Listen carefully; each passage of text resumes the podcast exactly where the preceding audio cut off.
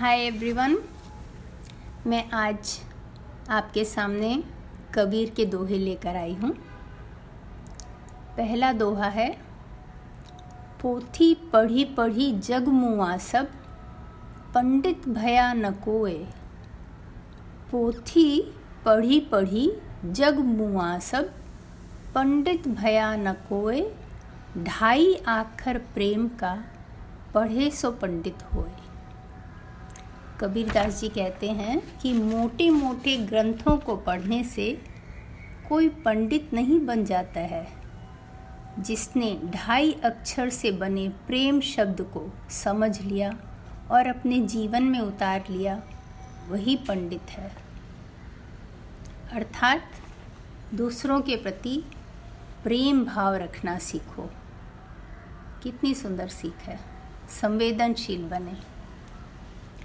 दूसरा दोहा है, बड़ा भया तो क्या भया, जैसे पेड़ खजूर। पंछी को छाया नहीं, फल लागे अति दूर। कबीरदास जी कहते हैं, ऐसे बड़े होने से या ऊंचे होने से क्या फ़ायदा। अगर आप खजूर के पेड़ जैसे हों, जिसकी न तो छाया मिलती है न पथिक उसका फल तोड़कर खा पाता है, क्योंकि वे बहुत ऊपर है। अर्थात अगर आप बड़े हैं, धनी हैं, ज्ञानी हैं, तो उससे ज़रूरतमंदों की सहायता करें तो उससे ज़रूरतमंदों की सहायता करें, आम या नीम या पीपल के वृक्ष जैसे। तीसरा दोहा, बुरा जो देखन मैं चला, बुरा न मिल्या कोई। जो मन देखा आपना, मुझसे बुरा न कोई। बुरा जो देखन मैं चला, बुरा न मिल्या कोई। जो मन देखा आपना, मुझसे बुरा न कोई। यहाँ पर कबीरदास जी कहते हैं कि दूसरों में बुराई खोजने, उसका उपहास बनाने के बजाय अगर हम अपने अंदर झांक कर देखें और अपनी बुराइयों को दूर करें तो वो ज़्यादा बेहतर है।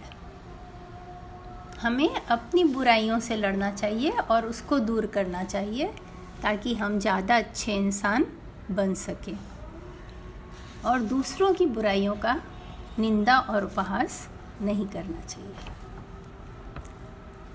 कबीरदास जी की और एक खूबसूरत दोहा है, दुख में सुमिरन सब करे, सुख में करे न कोय। दुख में सुमिरन सब करे, सुख में करे न कोय। जो सुख में सुमिरन करे, तो दुख काहे को होए। कबीरदास जी कहते हैं, दुख में सभी भगवान को याद करते हैं कि हे भगवान, हमें दुख से उबार लो। पर अगर हम सुख के दिनों में भी भगवान को याद करें, तो दुख कभी आएगी ही नहीं। और एक दोहा है, ऐसी वाणी बोलिए, मन का आपा खोए। औरों को शीतल करे, आपहु शीतल होए। कबीरदास जी कहते हैं, हमें ऐसी वाणी बोलनी चाहिए जिससे किसी को दुख न हो, हमें भी बोलकर खुशी मिले और सुनने वालों का भी मन शीतल हो जाए। दो पंक्ति में कबीरदास जी जीने की राह दिखा देते हैं। कई बार हम क्रोध में ऐसी बात कह देते हैं जिसका हमें पछतावा होता है और सुनने वालों को बहुत पीड़ा होती है। तो हमें हमेशा मीठी बोली बोलना चाहिए। आज की आज का अंतिम दोहा, जिन खोजा तिन पाइयाँ, गहरे पानी बैठ। जिन खोजा तिन पाइयाँ, गहरे पानी पैठ। मैं बपूरा बूढ़न डरा, राह किनारे बैठ अर्थात जो आगे बढ़कर श्रम करते हैं, हिम्मत करते हैं, उन्हें अपनी मंजिल मिल जाती है। गहरे पानी में गोता लगाने से ही तो मोती मिलती है। जो किनारे में डर के बैठे रहते हैं उनके हाथ कुछ नहीं आता।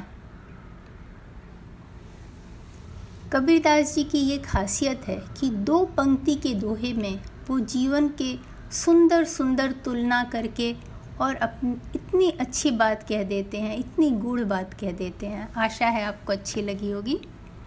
थैंक यू, फिर मिलेंगे।